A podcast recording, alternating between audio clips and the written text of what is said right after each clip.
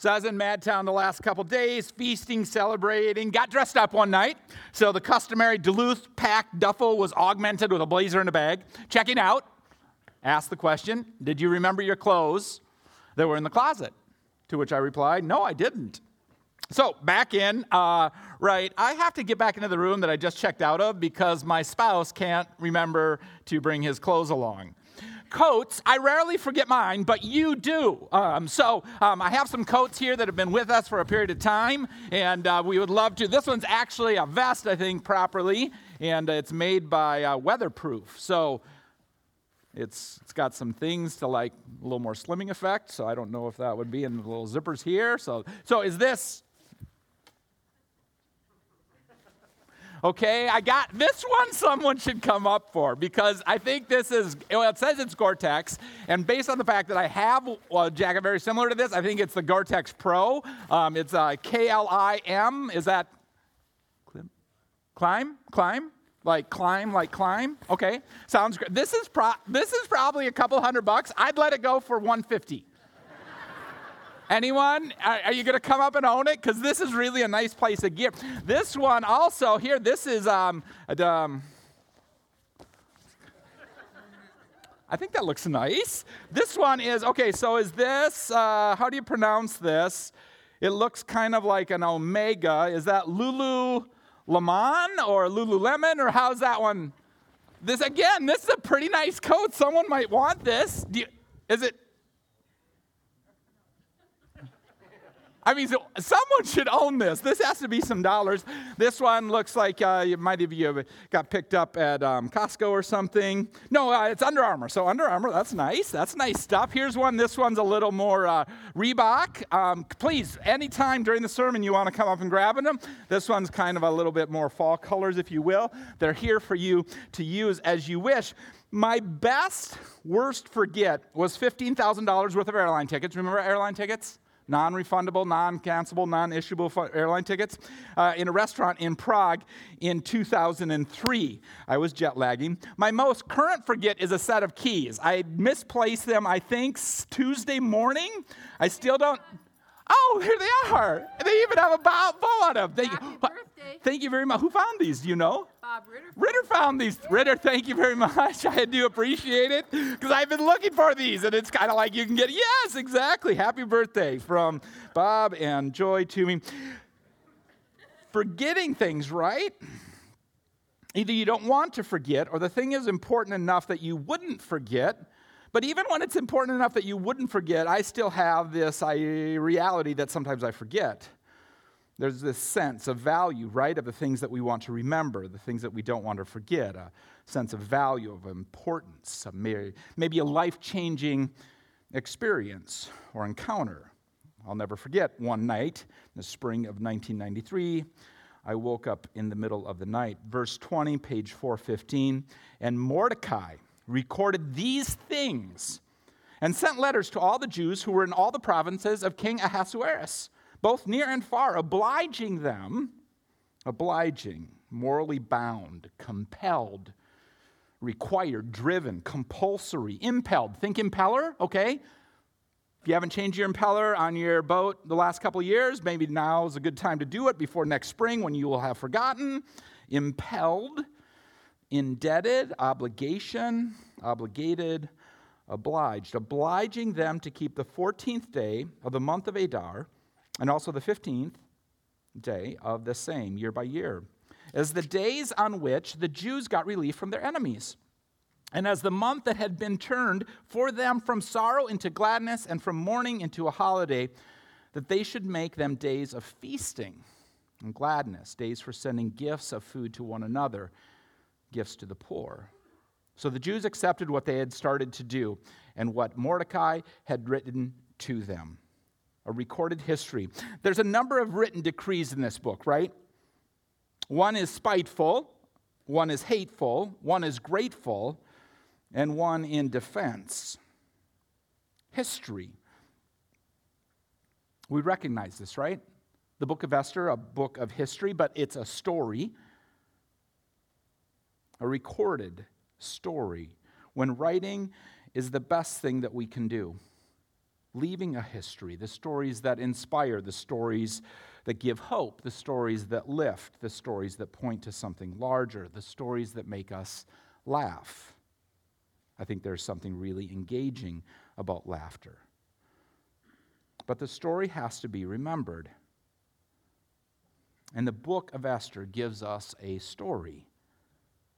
And it fits, right? It fits into a larger narrative, just like our stories fit.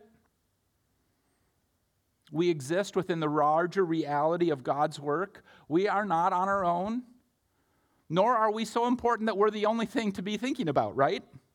We exist within the larger reality of God's work. Always anchor ourselves on the reality that the unseen force is in the room, in any room that we occupy, wherever we occupy in our lives. We exist within the larger reality of God's work and desire and hope in and for our lives. It's why, even when we don't mention God's name, if you don't mention God's name tomorrow morning on the job site, it's okay. God's still there. The unseen force is still in the room. And we also know that this story ends so wonderfully. But there are other stories with as compelling a roster of folks.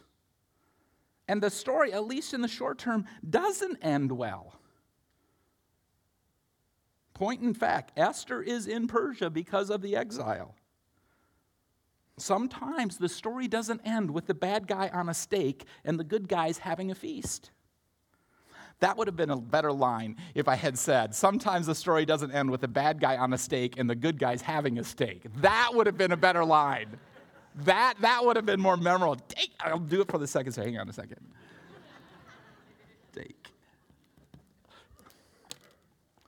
And if we don't wrestle with this, we can easily find ourselves a little tone deaf to those around us. For, for, example, say the tornado misses your house and hits mine, or the hurricane, or the whatever, or the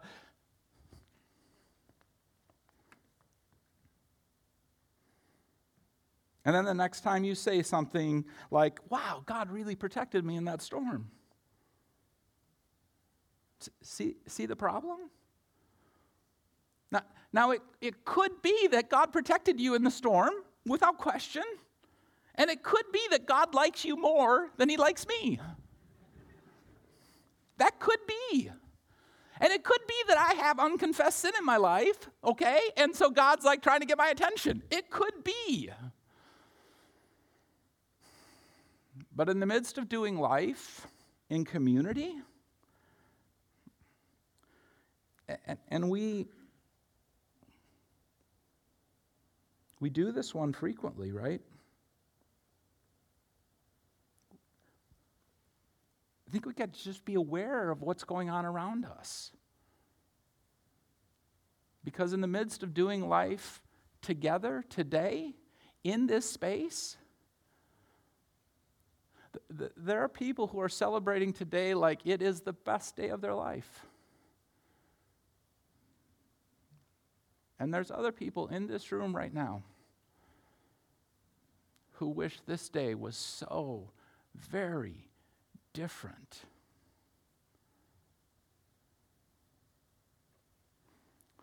Sorrow into gladness, mourning into celebration. Now, the commentators do agree on this. There's not just a little controversy about the celebration of Purim. Was it something that existed in a different form before this event? And the Jewish people just kind of co opted that and laid their celebration on top of it? Think about our celebration of Christmas.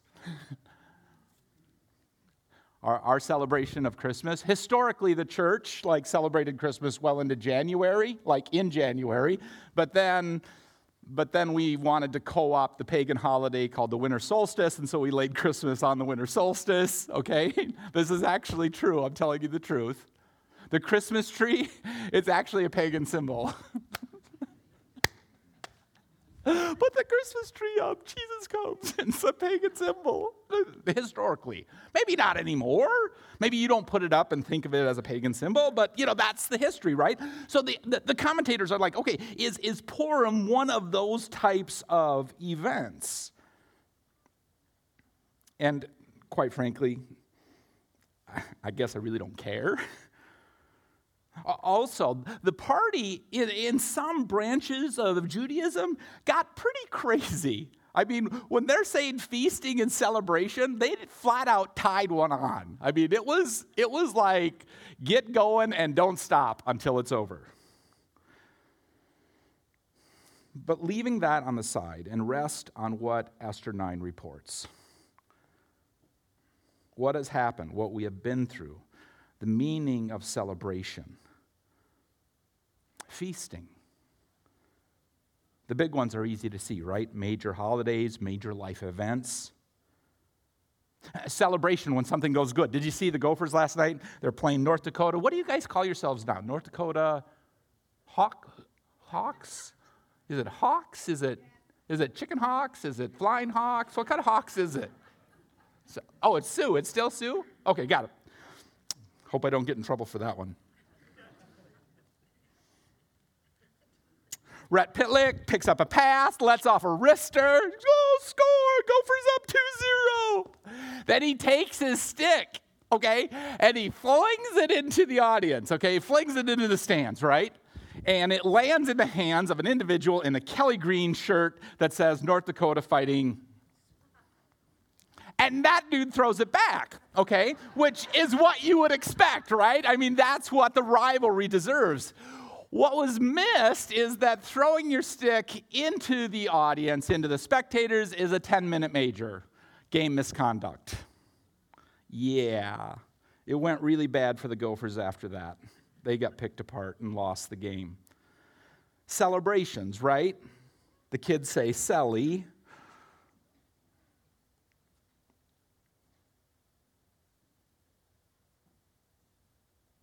How do we celebrate? What do we celebrate? Do we use our mealtime, like feasting and celebration is linked here? Do we use our mealtime as a way to experience celebration, as a way to experience gladness, to celebrate what the unseen has done, or for that in which we have hope? Gladness feasting and celebration and gladness. Is there gladness in our lives? Is there gladness or anger? Gifts of food. One of my birthday requests was 24 cookies from Madison Sourdough Bakery. I will not share them. Gifts of food. If I do share one with you, you know that I really love you. I'm not going to share it with anyone. I still love you. Is there gladness in our lives or anger? And I play those two off because I, I've encountered recently anger.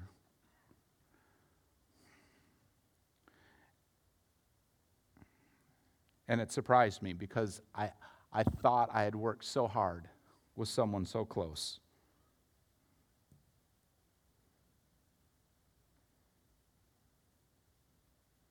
Please don't live with anger. Please don't live with anger. It can masquerade right under the surface, it can masquerade as snark, and I like snark. It can masquerade as condescension. I like condescension. But we know when it goes too far, right?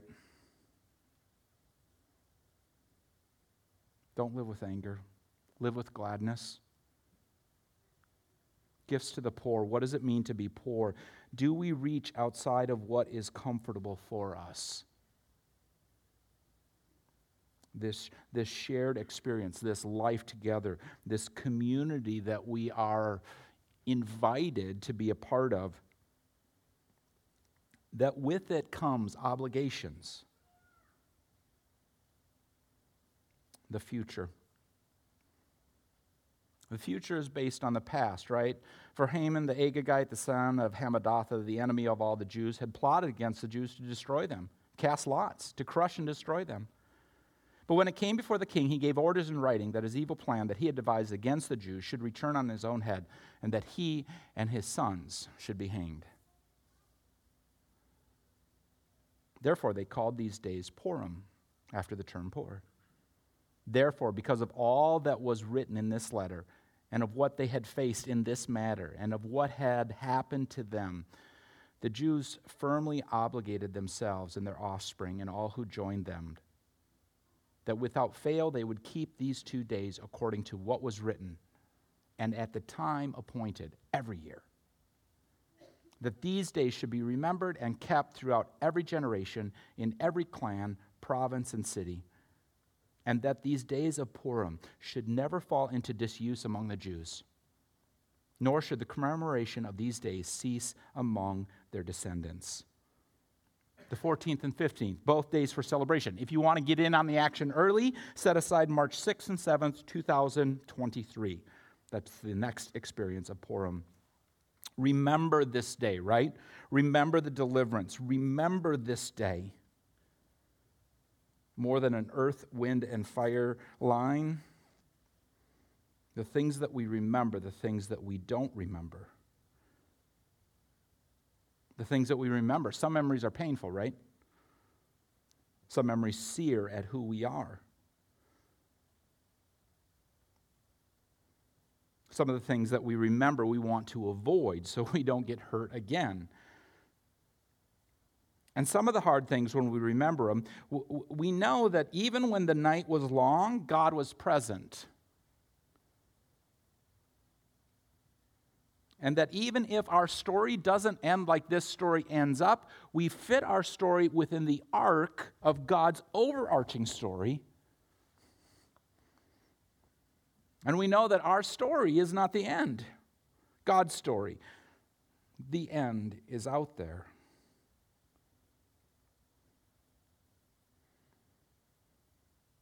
And if you remember hard things, I hear you. I had an encounter with my oldest brother just this last two weeks, and we were talking about his son John, who I did John's wedding, and then I did John's funeral, nine months apart. And um, this happened back in 2004. Many of you know about this. And we were talking about John, Jonathan, and um, and Dave said uh, a guy came up to him the other day and says, "Do you remember do you remember your son? And it was a, it was a gentleman that Dave knew well enough that he could say, Do you remember your children? Boom. The guy said, Yeah, I do. Dave's like, Every day. Every day. I remember Jonathan.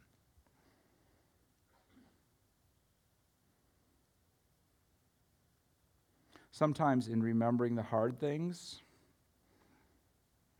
we know that God was present even when the night was long. And if you remember hard things, no words of mine can take away the hard things that you've experienced.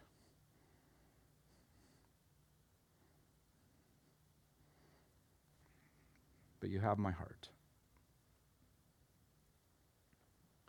The good things, the victories. Some of them are kind of like the blush from a beautiful woman. They're gone really, really quickly.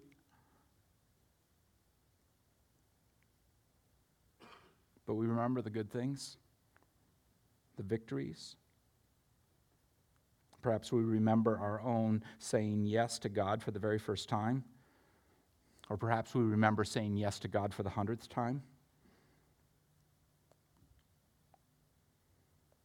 Remembering is so important, okay? And if you leave a coat at Timberwood Church, I, I really don't care. It's fine. Eventually, these will all end up at Common Goods.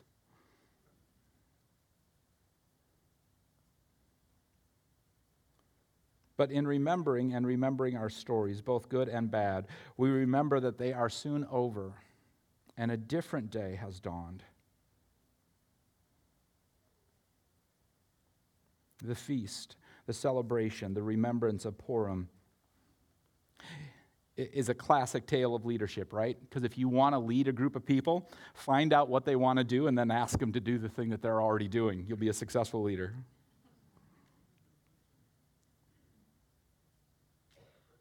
Mordecai isn't this compelling leadership moment. Okay, Mordecai is just like, okay, they're doing this. This is a good idea. Let's ask them to do it. Okay, they do it. This is something that we should celebrate. We should, we should remember being morally bound, being compelled, being required, being driven, being impelled, being indebted, an obligation, obligated, obliged. Not because we have to, but because we want to. Please pray with me.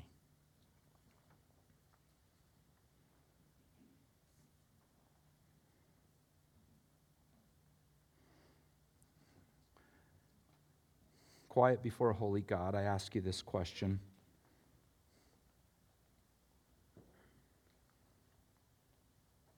Do we, do you, do I possess this obligation? This desire to remember what the unseen force has done, what God has done in our lives.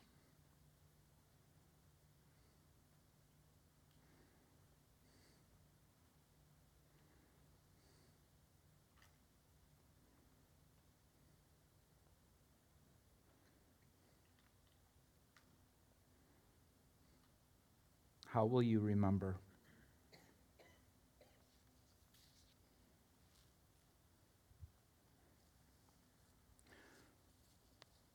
Hundreds of years after the story of Esther, Jesus would say, Do this in remembrance of me. We remember. Come, thou fount.